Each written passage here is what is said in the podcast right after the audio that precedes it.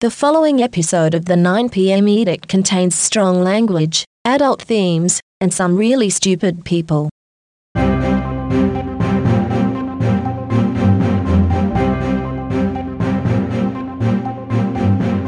Tuesday, the 4th of August 2020. In this episode, we learn the science of the virus. Its job is actually to help keep us clean, to help free us from the things that are that are taking place in our body. So if we're looking at things like 5G, Yeah, we'll get to 5G. Uh, a Melbourne woman reaches the limits of her endurance. Well, you get sick of walking the same streets. I, you know, I've done I've done all of Brighton. And we hear reasons to doubt the ability of public servants to stay informed. I'm sorry, Chair, I don't know what robo-debt means. This is the 9pm economically rational sovereign cognition effect.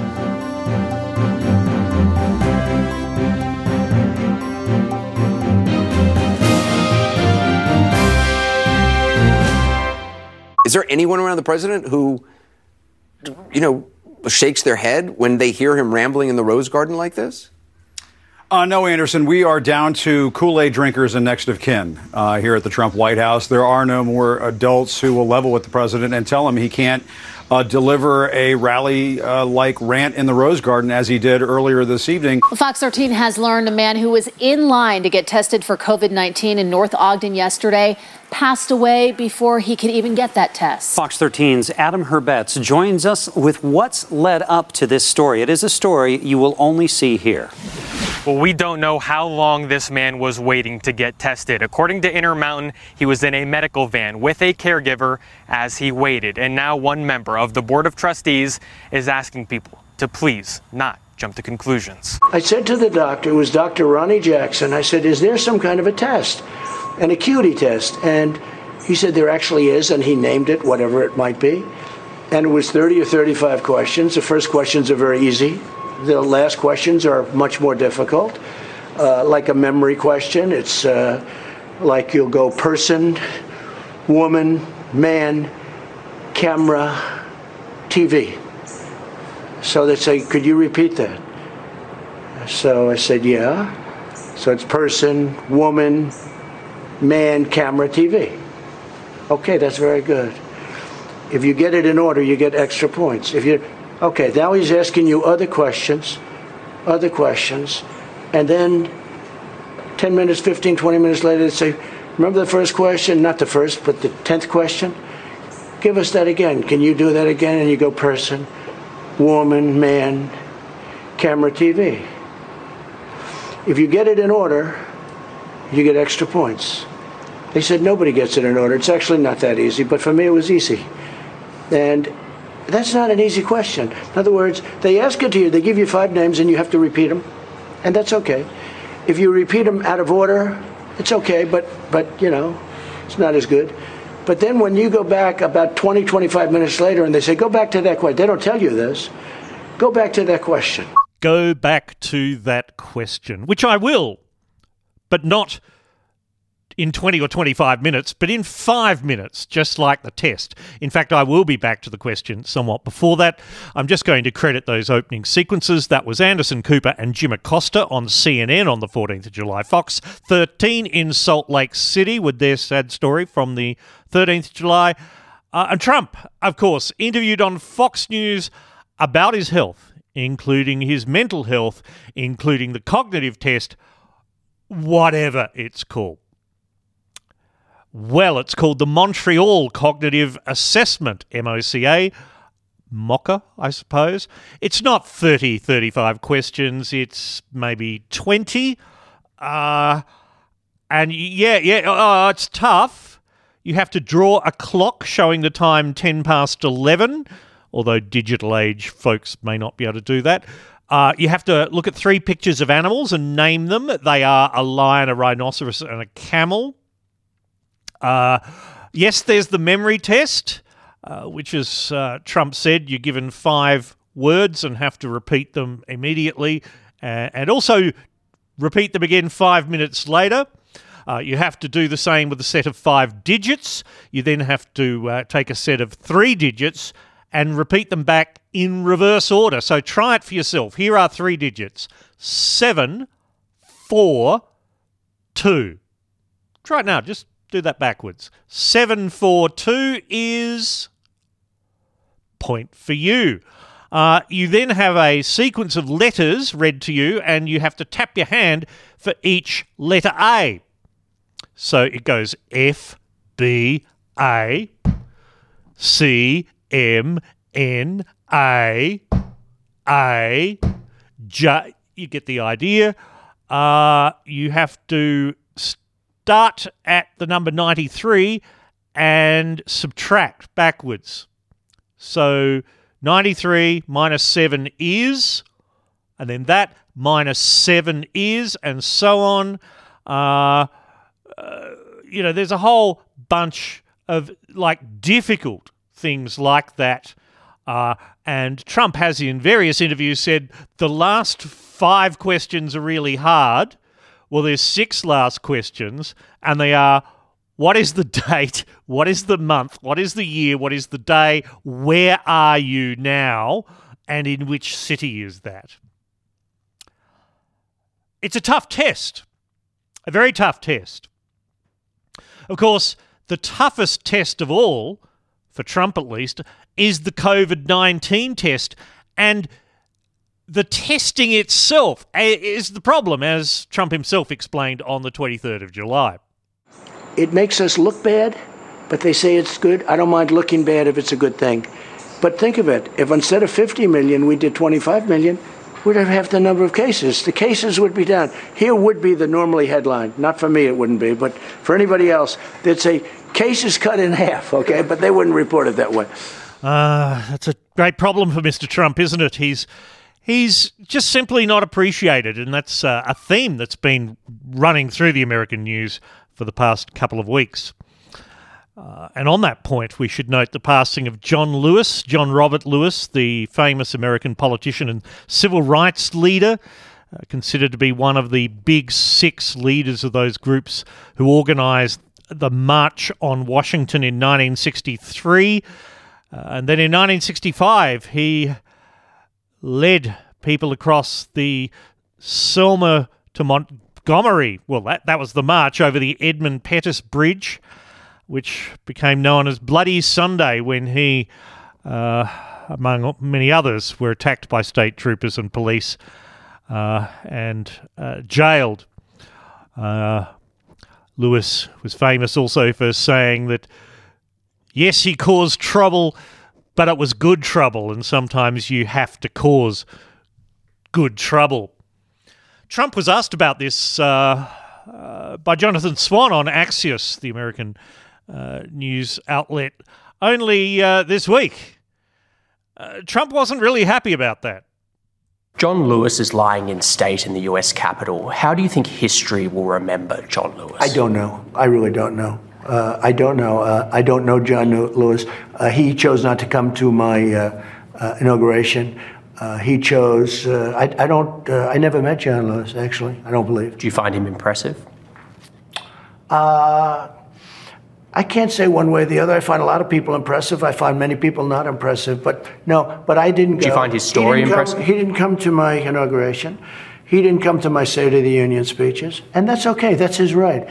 And again, nobody has done more right. for black to, Americans than I have. I understand. He should have come. But I think he made a big mistake. But, ta- but taking your relationship with him out of it, do you find his story impressive, what he's done for this country? He was a person that devoted a lot of energy and a lot of heart to civil rights, but there were many others also. Yeah. The whole interview is remarkable. Watch it particularly when the uh, graphs and charts come out. Uh, more on Trump in a bit because it's inevitable.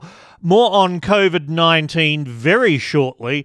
Uh, but to add to the mix, it's August and bushfire season has started in six local government areas across New South Wales due to the local conditions Armidale Regional, Walcha, Uralla, Glen Innes Severn, Inverell, and Tenterfield the uh, Rural Fire Service in New South Wales has has reminded people to um, to start checking out your bushfire emergency plans. In August, used to be November. As a kid, I think it might have even once started in December, but I'm not sure about that. But certainly, November was the thing. It's now starting two months earlier. Hurrah! Hello. I'm Stilgherrian. Welcome to the Edict.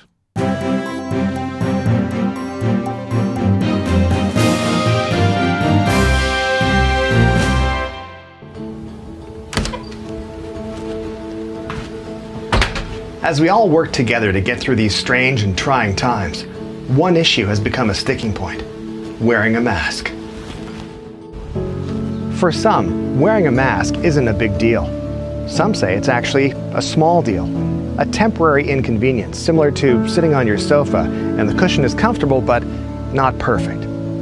For others, wearing a mask is a much more serious issue.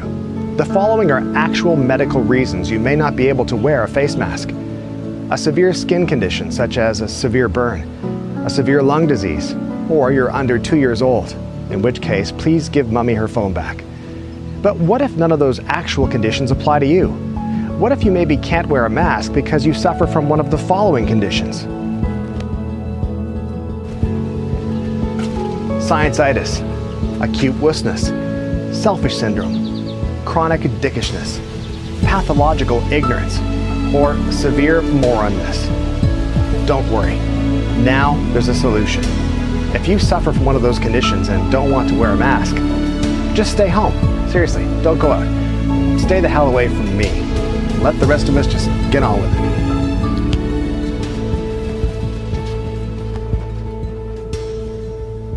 Uh, that bloke is uh, at Brittlestar on Twitter or just Brittle Star, as you know. I think the the at is not pronounced. So Brittle Star on Twitter. Stewart Reynolds from Stratford, Ontario, in the Canada, with a very good message, I think. And uh, look, let's talk about masks for a bit because for me, it's day 140 of the quarantines. Uh, that's 20 weeks, depending on how you start it. But of course, that's that's the date for me. And I'm wondering whether I should start counting it in months. Right? That's over four and a half months now. Maybe I should do it when it hits six months. Maybe just in. I don't know. It's it's quite upsetting. Uh, as is the news uh, in Australia this week. Sure, where I am in New South Wales, there's been a, a bit of a rise in cases. Uh, through a, a, a, pub in the, the southern parts of Sydney called the Crossroads Hotel and, and various places. Uh, you'll know all that from the news. But really, it's Victoria and especially in Melbourne, things are hitting hard. And of course, uh, this week they've gone into what they're, they're calling level four restrictions, which includes a curfew from 8 p.m. to 5 a.m. in Melbourne. Uh, it includes really quite solid restrictions on who's allowed out uh, and when, uh, and masks are now compulsory uh, when outside. Uh, they're also being strongly recommended in New South Wales for things like public transport and, and shopping and so on. And pushing back on this, uh, there continues to be this idea that uh, masks are somehow an invasion of your freedom, or in fact, a part of the problem. And here's a little grab from uh, one of the, the higher profile QAnon conspiracy theorists in the US, Anna Lorraine. She is not only unhappy with the masks, she's unhappy with the whole on again, off again nature of the lockdowns in, in her part of the world. Like, when is this going to end? You know, it just, it feels like torture. And it feels like every time they, they kind of give us a little crumb they're about to open things up a little bit, or it seems like there's a light at the end of the tunnel. Boom, they shut it all back down again and give even more restrictions on top of that. I don't, and I really don't know any other explanation for it, but it is torture, and I then they know it, and the mask is a form of torture, physical torture, because we're, you know, we literally can't breathe if it's put put all the way up to our nose, and we can't get any fresh air all day long. So, yeah, they don't want us to be happy. Um, and then the loss of friends and family. I still haven't seen my family since Christmas. They still won't see me. And it's hard because I love my family and I want to see my parents, I want to see my brothers and everything, but they won't see me. And these are intelligent individuals too, but they even still have bought into this. Mm. They are intelligent if they're not seeing you, if you're not wearing a mask. But like even Donald Trump has changed his tune again uh, this week. The Trump campaign sent out an email with the subject line Patriots wear face masks. And uh, it says that uh, Trump is writing not to ask for a contribution for a change, but to ask for help, talking about how we're all in this together. Uh, and says, I, I love this. While I know there has been some confusion surrounding the usage of face masks, I think it's something we should all try to do when we are not able to be socially distanced from others. I don't love wearing them either. Masks may be good, they may just be okay, or they may be great. They can possibly help us get back to our American way of life that so many of us rightfully cherished before we were so terribly impacted by the what does he call it? The China virus. My feeling is we have nothing to lose. Yes, yes. And he says that uh, many view wearing a mask as a patriotic act, and there's no one more patriotic than me and you. Why not give it a shot? Personally, I preferred the wording of his tweet that uh, had the photo of him wearing a mask. That's the one you can see on the podcast webpage. The tweet read, there is nobody more patriotic than me, your favourite president. Actually, I I lied about Trump changing his tune, didn't I? Uh, or at least his official spokes droid uh, changing his tune on his behalf. Thank you. Yesterday, the president tweeted out an image of himself wearing a mask. He said that wearing a mask is an act of patriotism. No one is more patriotic than him. Then just hours later, he was spotted at the Trump Hotel not wearing a mask. Why did it take him so long, first of all, to be seen wearing a mask in public? And why the mixed messaging on this critical health issue that his own top health officials have said is critical to fighting this pandemic. The president's always been consistent on this that masks, according to the CDC, are recommended but not required. He has said that he would wear one in the case he couldn't appropriately socially distance. Um, and he wore one and put up the picture on Twitter, as you saw Does he think that it's important to lead by example on this issue? Well, the president has led. He's been consistent, even going back to March 31st um, when he said, then my feeling is if people want to do it, there's certainly no harm to it. But he hasn't done it, Haley. He hasn't worn a mask. and so it's sending, is it not mixed signals? The, the president wore a mask in May. The president wore a mask at Walter Reed out of an abundance of caution. But as I've made clear from this podium, the president is the most tested man in America. Um, he's tested more than anyone, multiple times a day. Um, and we believe that he's acting appropriately. That's Kayleigh McEnany, who's, uh, yes, the current spokesdroid. But hang on, tested multiple times a day. Trump was asked that later the same day, and he said this. Three days, three days, and I don't know of any time I've taken two tests in one day, but I could see that. someone. Someone didn't have the briefing notes, did they? And that's probably fair because uh, Kayleigh McEnany basically just here's a question, flicks through a huge loose leaf binder with with tabs with all of the topic headings. Um, have a have a, a look at this photo. It's by Jonathan Ernst. Look, I'm holding it up now. Can you see it? Big folder, and it's got all of these topic tabs such as Russia, Hatch, Hate, China, CDC, ballot, Goya, which you'll remember was some strange uh, processed food thing, LGBT, golf, absurd, BLM, health, Hogan, uh, schedule. Look, schools. There's a whole. It's great. Um, you don't need a press conference. They could just send out all the talking points. Save everyone a lot of bother.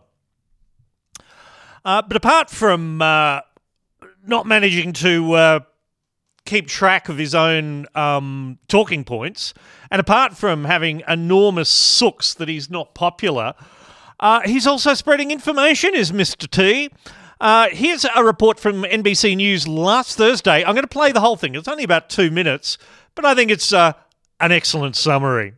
With cases of coronavirus surging across the country, President Trump aimed to downplay the threat on Tuesday. You can look at large portions of our country. It's uh, it's corona free. It comes as the president is under new scrutiny for retweeting a video which shows a group of doctors in lab coats falsely claiming there's a cure for COVID 19. They're very respected doctors. And the clip shows a Houston doctor who's peddled conspiracy theories and claimed that demon spirits cause some medical problems, promoting the controversial anti malarial drug hydroxychloroquine as part of an alleged cure for the virus. She said that she's had tremendous success with hundreds of different patients. And I thought her voice was an important voice, but I know nothing about her. Twitter, Facebook, and YouTube took the video down, and Twitter temporarily suspended the account of the president's son for sharing it. When I posted that video, I didn't say, well, this is the gospel. I said, wow, this is a must watch because it seems very contrary to the narrative that they've been force feeding us for a little while. For his part, the president doubling down on his support for hydroxychloroquine, noting he took it as a preventive measure. It's safe. It doesn't cause problems. I had no problem. I had absolutely no problem. The FDA has warned against using hydroxychloroquine for coronavirus patients outside of hospitals due to the risk of potential heart problems. And even Dr. Anthony Fauci has said studies show the drug is ineffective at treating COVID. Meanwhile, during that briefing, the president weighed in on Dr. Fauci's popularity compared to his. And he's got this high approval rating. So why don't I have a high approval rating with respect, and the administration with respect to the virus? Dr. Fauci and Dr. Birx also highly thought of, and yet they're highly thought of, but nobody likes me. It can only be my personality, that's all. The president later ending the briefing abruptly, walking out amid tough questions. Still, I'm sure it's all going to be okay because a Marine assigned to Trump's helicopter squadron has tested positive for COVID 19. Uh, so that's great. That was on the 23rd of July as well. Uh, but still, I'm sure it's okay because, according to a study by the Centers for Diseases Control, the actual COVID 19 case count in the US could be anywhere from six times to 24 times higher than official estimates. I won't go into the details of all these serological tests. There's a link in the podcast website. You know that. But the data reflects what the CDC director Robert Redfield recently said that true case numbers are 10 times higher than confirmed diagnoses. Still, I'm sure it's okay because of the American health system, right? According to Rhys Blakely, who's science correspondent for The Times in London, a 70 year old man in Seattle survived the coronavirus, got applauded by staff when he left the hospital after 62 days, and then got hit with a medical bill that went for 181 pages and a total of $1.1 million. I bet he was uh, really happy with the applause. Meanwhile, back in uh, Australia, and wow, I, I I I hit one of those points just now where I think, what the fuck is my tone of voice doing? I'm up and with this kind of cynical thing, and then I come back to the fact that no, no, all this all this is people dying. All of this is people, even if they don't die, having debilitating illness for ages, possibly forever. I think it's I mean, it's how I cope. I think, quite frankly, I I, I, I vent my frustration in this kind of way, uh, rather than sit here stewing uh, in fear. Does uh, fear come in a stew? I'm not quite sure. Anyway, here in Australia, here in Sydney, according to Seven News, the Watsons Bay Hotel was slammed with a hefty fine after they were found breaching uh, coronavirus safety rules. Their tweet said it was a trendy hotel, which I find quite amusing. The Watsons Bay Hotel uh, is for people up the expensive end of town, but trendy? Uh, and the fine, a hefty fine, it was $5,000 on a Friday night, which which is back of the couch money for a pub that big. Uh, and uh, the story notes that patrons were standing and drinking, and the gaming machines uh, gaming machines weren't spaced out. So, you know, they would have made that money back in minutes. Of course, yes, as I said, Melbourne is is the place of concern at the moment uh, with this uh, stage four restrictions. More than quarter of a million workers in Melbourne uh, will be forced to stay at home, uh, and uh, yeah, but was but was the lockdown at stage three enough? Not, but was it useful? Uh, on Tuesday's episode of the ABC's Coronacast, Dr. Norman Swan tried to explain this using figures from the Burnet Institute. And what they've shown, looking from the 1st of July on, is that at the beginning of July, the R naught, the effective reproduction number, in other words, the number of people that you spread it to, for every 10 people, uh, they were spreading it to just over 17 people, 17 and a half people. That's a significant growth. Prior to that, in some of the hotspots in Melbourne, it was two. So every 10 people were spreading it to 20 people. So, what's happened with the stage three restrictions, and masks are on top, they don't actually know the effect of masks yet, is that now, at the end of July, or at the end of July, 10 people were passing it to just over 11 people. So, that's quite a dramatic reduction. That equates to 20,000 infections in the state of Victoria avoided in July. Wow. And perhaps three or four times as many deaths and people in hospital. Wow. So it's an extraordinary number and just shows you what happens when you divert from exponential growth. When you've got exponential growth, you go from very small numbers to very large numbers very quickly. And because that was almost a doubling, and now you've got a steady state or slight growth there, but you're static at that. Which is fantastic work, Victoria. But yeah, not quite enough. So stage four it is for six weeks, and we'll see how we go. Now, there'd be a great message there for Premier Andrews, right? Folks, you've already saved over 500 lives, and that's just the first order effects or a phrase that's easier to understand. What, what I mean is the the however many thousand more cases uh, would have infected other people in turn, at least to some extent, and more lives would have been lost. So well done, Victoria. Of course, there continues to be cunts like Adam Creighton and Andrew Bolt and uh, Tim Wilson and Tim Smith who reckon these lives don't matter. Not when they're inconveniencing them and interfering uh, with their lifestyle. Uh, Andrew Bolt, for example, said the other day 40% of aged care residents die within nine months. Their average stay is just under three years. So Victoria's bans are essentially doing huge damage to essentially save aged care residents from dying a few months earlier. Yes, Andrew Bolt reckons it's fine to take back. Oh, you're going to die soon anyway. Bolt to the head. See what I did there? Adam Creighton, who claims to be economics uh, editor for The Australian, he tweeted, Shameful what's occurring in Victoria. Effective dictatorship declared. Devastating, destructive power of the state on full display. Respect for the individual clearly irrelevant. What's the point in being alive if you can't live? Well, you big fucking asshole.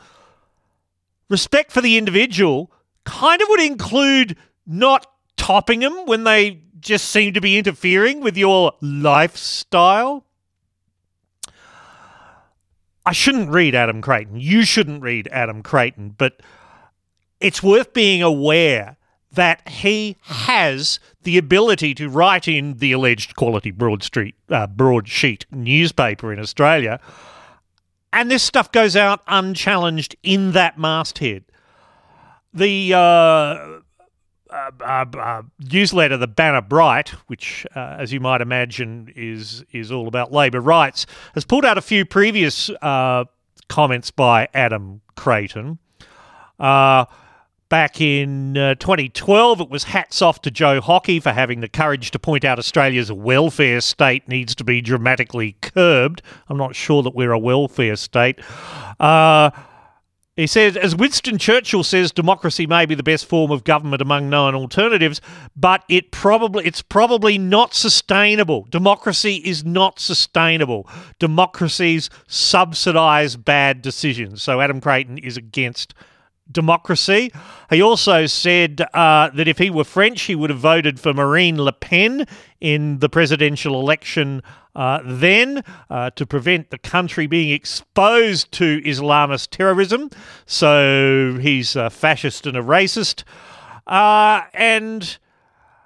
He said in 2012 again, when you know there were calls for more evidence-based policy, but he said no more ideology based policy is what this country needs.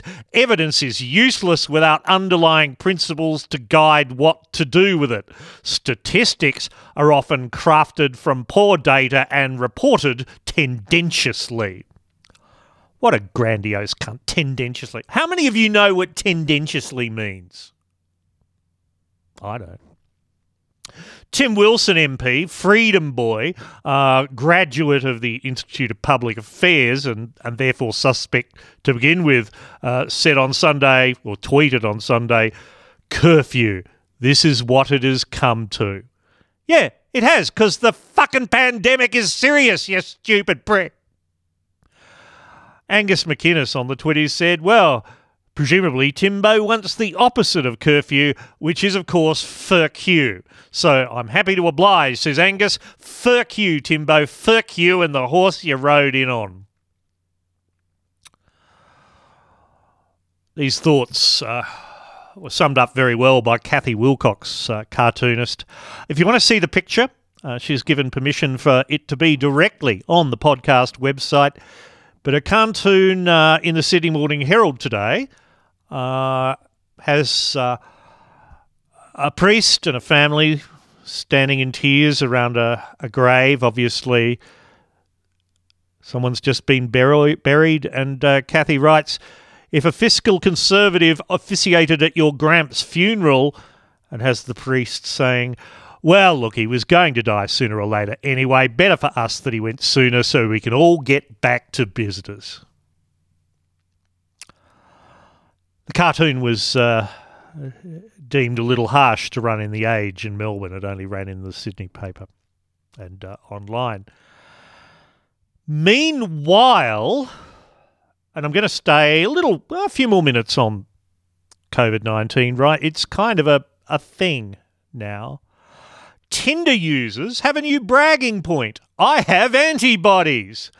Uh, apparently, fish, uh, fat fashion writer, fashion writer Amelia Petrarca first noticed this trend uh, when she was browsing Tinder and Hinge, she says, and came across a young man who referred to himself as an antibody boy. And someone else had the ad, I have antibodies for COVID 19, but I'm still afraid of catching feelings. Uh, Fashion site The Cut wrote that ostensibly this means that you'd caught and recovered from COVID 19, and now you've tested positive for antibodies that should protect you from catching and or spreading the virus. It's reassuring sounding, sure, but the thing is, antibodies do not necessarily confer immunity, and their absence doesn't mean you never had COVID 19 either. Nonetheless, I have antibodies seems to have become, for some, a sort of playful way of saying, I am looking for sex. I mean, why not just say it? In some good news, apparently the COVID Safe app works for some value of works. Here's some words from 7 News. While the controversial and expensive COVID Safe app has been criticised as, tra- as, a contact tracing failure, New South Wales Health says it's helped them identify two cases linked to the Mount Pritchard venue.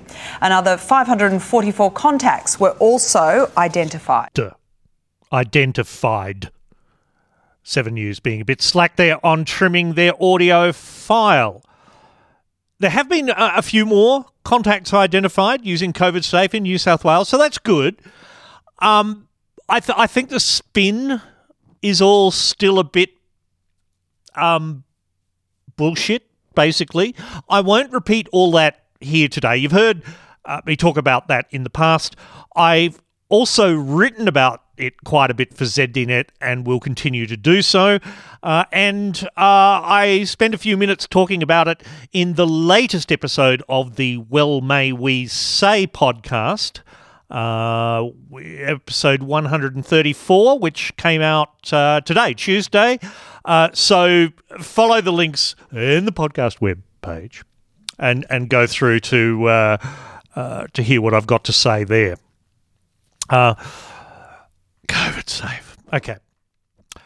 Meanwhile, in the UK, uh, where there's you know various local lockdown rules happening, Joe Heenan uh, has suggested. Well, he's not suggested. He's he's telling us what they are. The new rules are: you can drink cider with a goth in a graveyard, but only on Cher's birthday.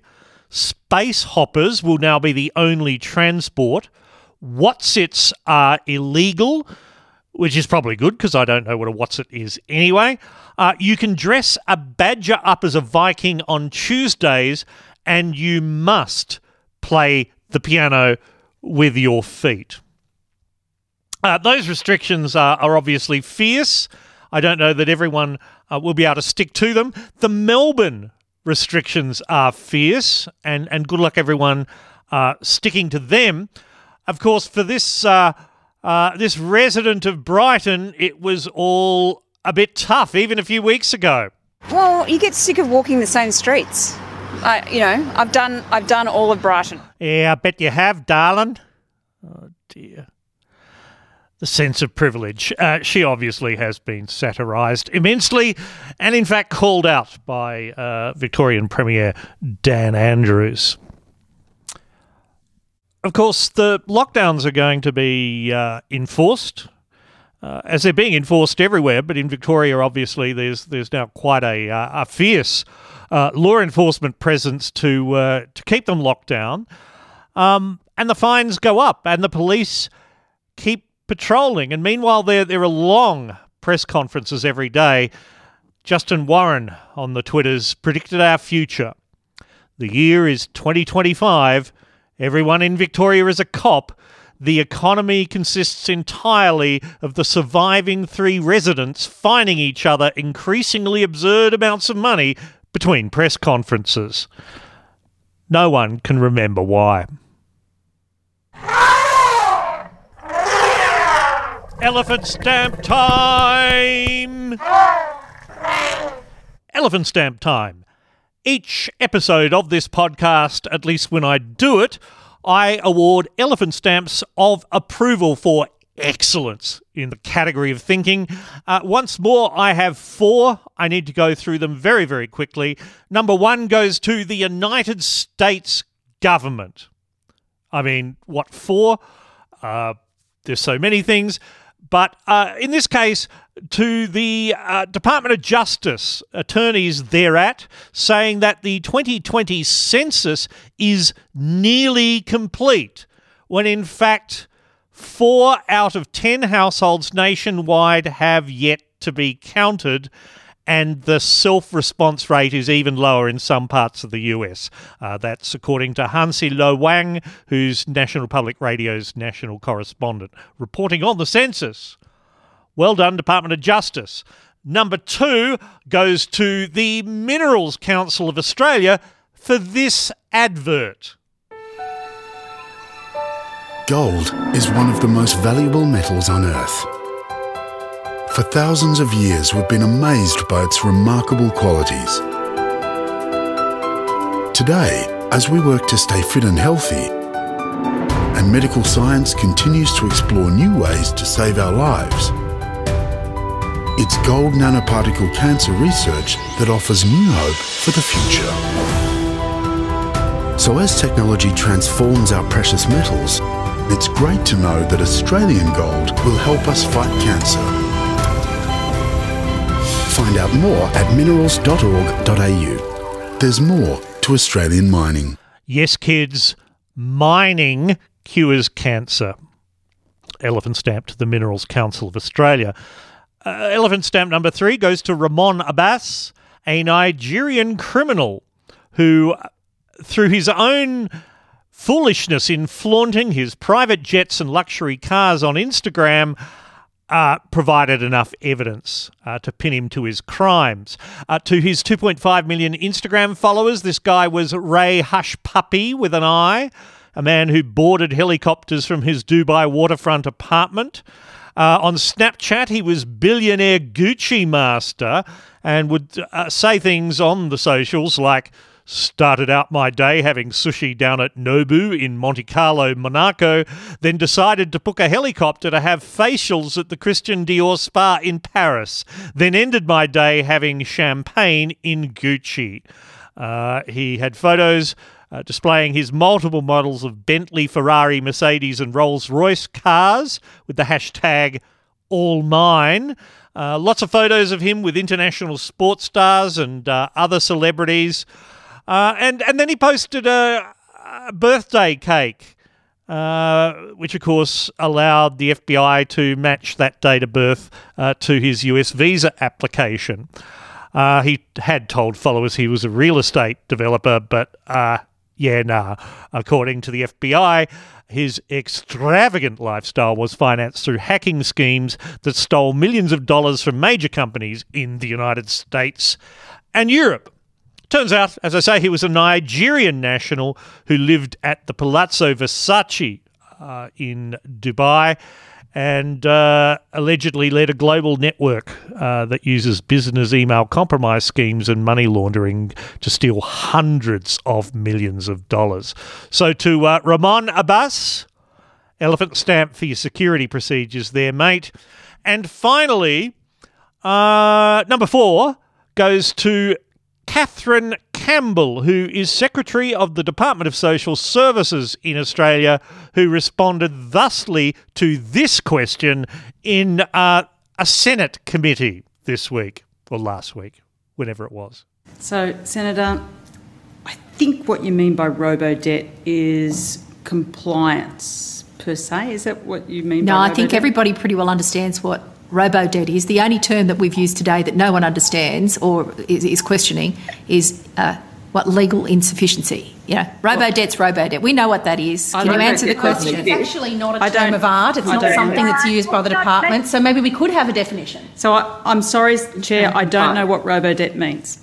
Um, in Oh, this- that is an extraordinary admission at this point. Isn't it extraordinary? Totally extraordinary that after, what, one year, two years of media coverage using the term robo debt, describing in detail uh, the Department of Social Services uh, campaigns to, re- you know, use automated calculations to uh, get money back from social welfare recipients, that she doesn't know what it's referring to and what it does and does not cover. Well done, Kathryn Campbell, who as Department Secretary earns $775,920 a year. How, how, you know, what a stupid fucking hill to die on, Ms. Campbell.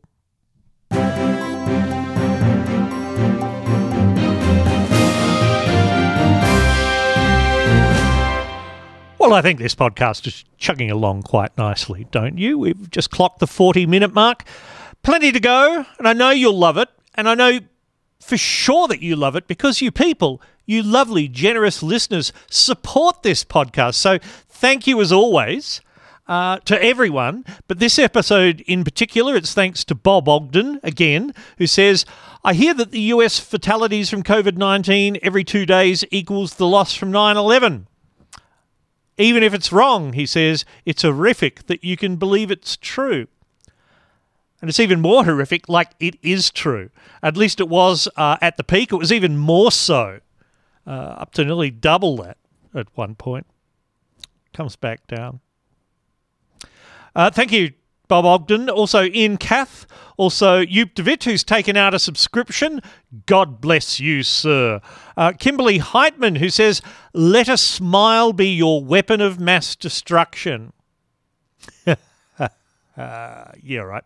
Carl Oscar, thank you, Carl Oscar. Peter Leaverdink, again, who continues to be exceedingly generous. Thank you. Simon Harris, again. And Tim Holland, again, thank you, who says this should cover a decent bottle of gin. And uh, it has.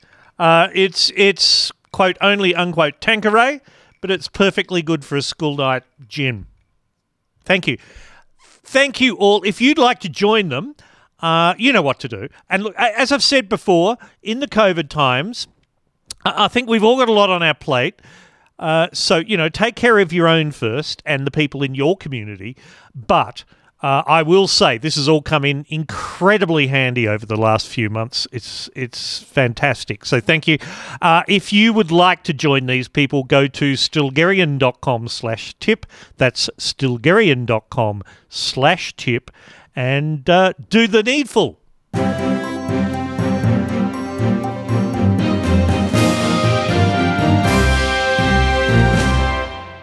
Dear listener, it is time to go back down the rabbit hole of conspiracy theories. I probably need to make a little sting for this section, but yeah, when I get time. Uh, there's quite a bit today because, as you may have noticed, that the whole the whole madness is is is resurgent. According to Lil Earth Angel K on the Twitters, the naked philanthropist, she calls herself, for example, another pandemic is going to hit in September and they're going to test everything out on big cities, especially. The first pandemic was just a test run to see who would comply and who wouldn't. That tweet has since been deleted, but you can look up her stuff. Nathan Buckley, not the footballer, not that I knew there was a footballer called Nathan Buckley, but a lawyer of the same name who works uh, for G&B Lawyers, uh, is a Sydney firm, but uh, Nathan Buckley was telling Melburnians not to wear masks. Uh, and uh, unfortunately, his advice uh, was deleted from the Twitters uh, because G&B lawyers uh, kind of went, no, this is, this is all bullshit. this should not be legal advice. Uh, Nathan Buckley writes, It was the expression of my own personal political beliefs. As a citizen of Australia, I have an implied freedom of political communication which is protected by the Constitution. My position remains that any law that attempts to mandate the wearing of a face mask in Australia is unlawful and in breach of the Constitution. This is my own political belief. It is not an expression of law or the provision of legal advice from G&B lawyers. Thank you for understanding. Uh, the next day, G&B lawyers advertised a vacancy. Uh, but that didn't stop a message, uh, that message at Leaf, turning up on uh, Pete Evans's uh, uh, feed on the Book of Faces. you know, Pete Evans, he used to be a celebrity chef, but he's, he's a bit loopy. he said, for people in Victoria, this was sent to me to share. I don't know the validity, but hey, who'll share it anyway? Free legal advice to all Victorians don't wear a mask, get a $200 fine, then elect to have it determined in court. Every single one of you, 6.359 million Victorians, can challenge the fines in court. The Victorian government won't fight you in court, it is far too expensive for them to do so. Yeah, that's not legal advice, Pete Evans, even though you. Oh, God, the man's a fuckwit.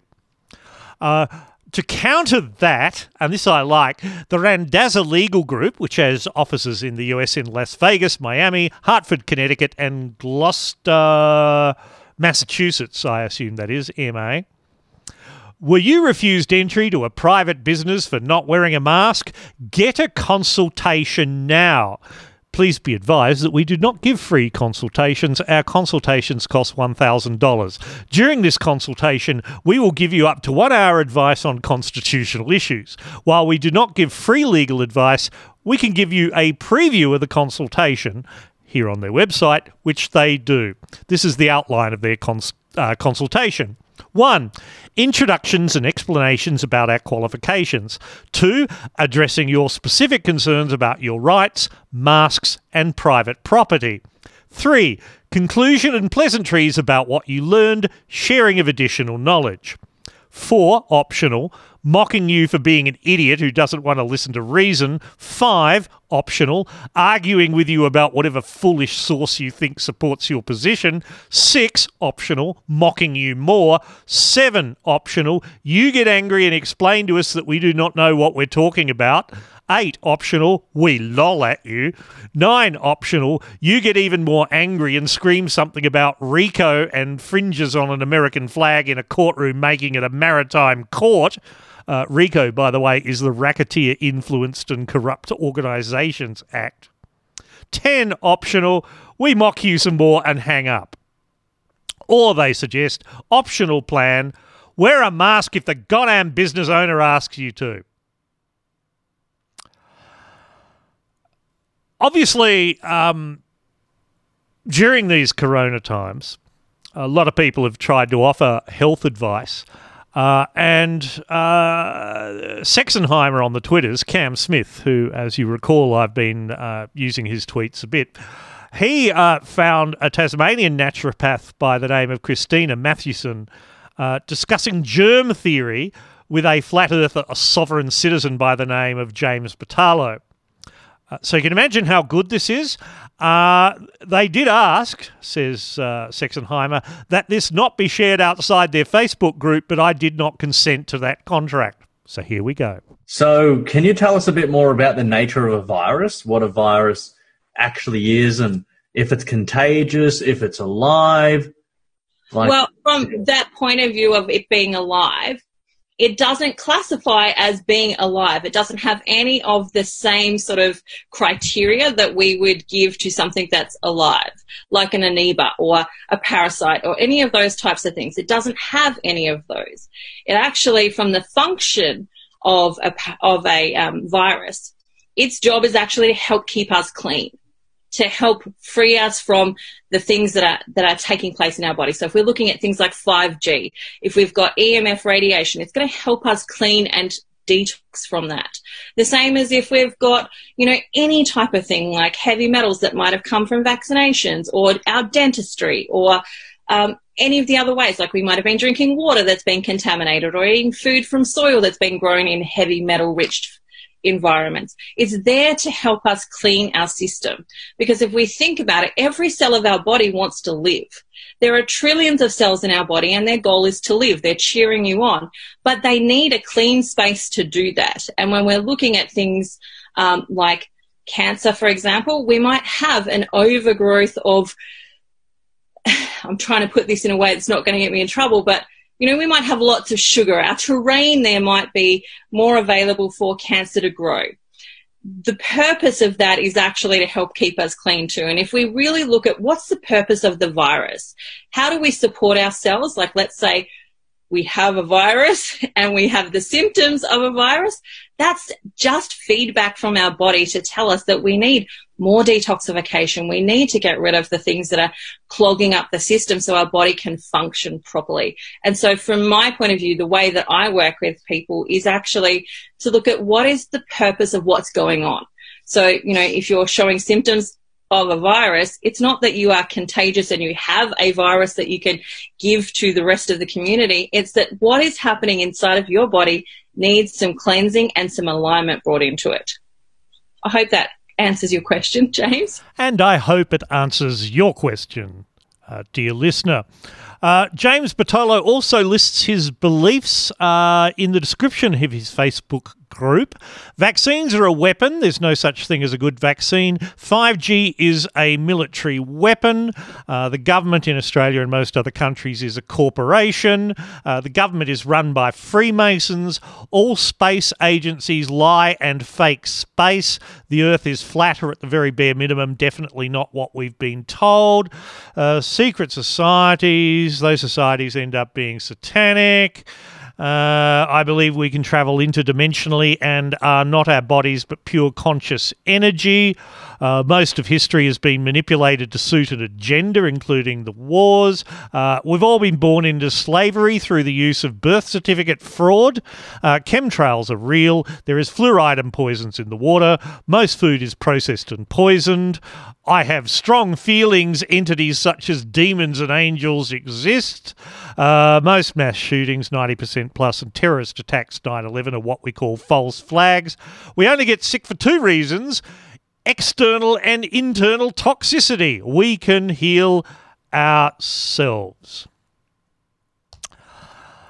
Also in the news, Eve Black, also known as Kundalini Dundee, no, really, uh, was arrested. Police have smashed in a car window to arrest Eve Black, a coronavirus skeptic who posted a video of herself breaching a Melbourne checkpoint. Here's a reminder of what she did. I don't need to answer your questions. No. Have I committed a crime? Pardon? Have I committed a crime? Have I committed a crime? Thank you. Yeah, well, they caught up with her yesterday. She's now been arrested. And for more, we are joined by legal expert Justin Quill in Melbourne. Justin, thanks for your time this morning. I mean, first up, though, you are in lockdown. I assume you're doing the right thing. How do you feel about this woman's actions? Uh, look, uh, it's it's frustrating, I guess, is uh, and you know, given that I'm uh, on a, uh, a live television show, I'll be uh, I'll be uh, careful with my my language. But frustrating uh, is an understatement, to be to be frank. And according to the ABC's Joe O'Brien, Victorian police say there's been a trend over the last week of small groups of people classifying themselves as sovereign citizens and police having to smash car windows open three or four times. Be- well, probably on different occasions because once you've smashed a car window, it's smashed. Uh, because these people wouldn't provide their names and addresses. Now, Paul Kidd on the Twitter reminded me, or reminded everyone, that it's easy to classify these folks as idiots or lunatics, but let's talk about the people who are peddling this fantasy online and profiting from the clicks it generates, anyone who's been sucked into this sovcit Freeman of the land gobbledygook to their detriment is a victim. And, and look, that's true. And yes, there are people who are pushing this pretty damn hard. And we know behind the scenes that uh, certain nation state actors are, are kind of giving it a push along. But it's a thing. So, take for example, uh, someone, Mr. Sexenheimer, uh, describes as a TikTok neo Nazi. Uh, Sherman Burgess, who says that uh, yeah, microchipping your dog and uh, council amalgamations, amalgamations rather, were just the beginning. So get this right. I'm in the work vehicle, heading up the mountains, and I turn on the radio to 2GB and listen to Ray Hadley. And Ray Hadley begins to scream and yell about emails he has been getting. And he started saying how people who believe in this New World Order nonsense are brainwashed, they're lunatics, they're stupid, and all these other things. Anyone who knows about the New World Order or the coming of digital only currency, the one world government, alright, wake up. When they microchipped our pets, that was the test. Next, they're going to microchip humans with an RFID chip. When they amalgamated councils and made them all one, that was the step before amalgamating all the governments of the world and making them one. Open your eyes, do some research. Why? Why do these guys always not finish their TikToks and other videos like cleanly? Why? Why do they press stop before they've finished talking? I don't know. It must be in their minds. Anyway, that's Sherman Burgess. He was actually kicked out of neo Nazi Blair Cottrell's gang for being too out there. Imagine that. Well, finally, in this segment, uh, General Flynn's top man in Australia, Simon Maskey, uh, you'll remember him from last time, he has some news for you about the Queen and the importance of being on top of your vibrational frequencies. Ooh. So, with the likes of Bush Senior and Bush Junior, deny it all you want, both of them are dead. Get that in you, right? tip that in your faces, right, and spew it all back at the mirror if you want to deny it somewhere. The Queen's dead as well, taken away, executed. All the videos you're going to see and all the videos that you've been seeing are pre-recorded in CGI, same as Obama, and Biden's a clone. So if you can't work all that out and take all the information we've given you, right, and you still want to sit there laughing, going ha ha ha ha ha ha ha, all the rest of the rubbish, well ha ha, ha back at you dickheads. Honestly, wake up. We're here trying to help you. I'm not going to sit here spoon feeding everything in everybody's mouth. It's the Trump train. Shooka, shooka, shooka, shooka, shooka, boom. You don't want that one. That's how the information is delivered at the end of the day, right? So we're trying to avoid that. The Great Awakening is actually happening now, and later on, those that get rattled by the change of the photons and the and the, the hertz raising, uh, uh, the vibration raising of our Earth Mother Planet as well. You can call us freaky hippies and all the rest of the stuff. If you don't get your heads around it, you're not actually going to get your survival around it and the rest of your lives. So that's all I've got to say here today.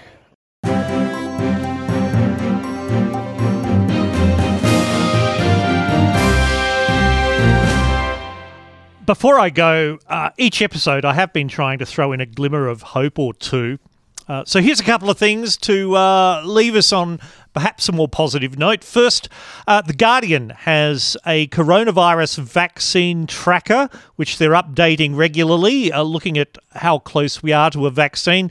Uh, there's more than 140 teams of researchers around the world racing, as they say, to develop a safe and effective coronavirus vaccine.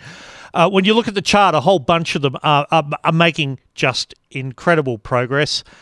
Uh, and finally, Toby of Swindon, writing uh, to some newspaper or other, says, I'm sick and tired of ticking the I am not a robot box on internet sites. It should be changed to I am a robot so that only robots need to bother with it, saving humans valuable time. It's why we built the bloody things after all. And he's right. Thank you, Toby. Well, that's all the edict for now. Uh, if you'd like to continue supporting this wonderful podcast, you know what to do. Go to stilgherrian.com slash tip. The next episode will be in around a week or two. Until then, I'm Stilgherrian. Wash your hands.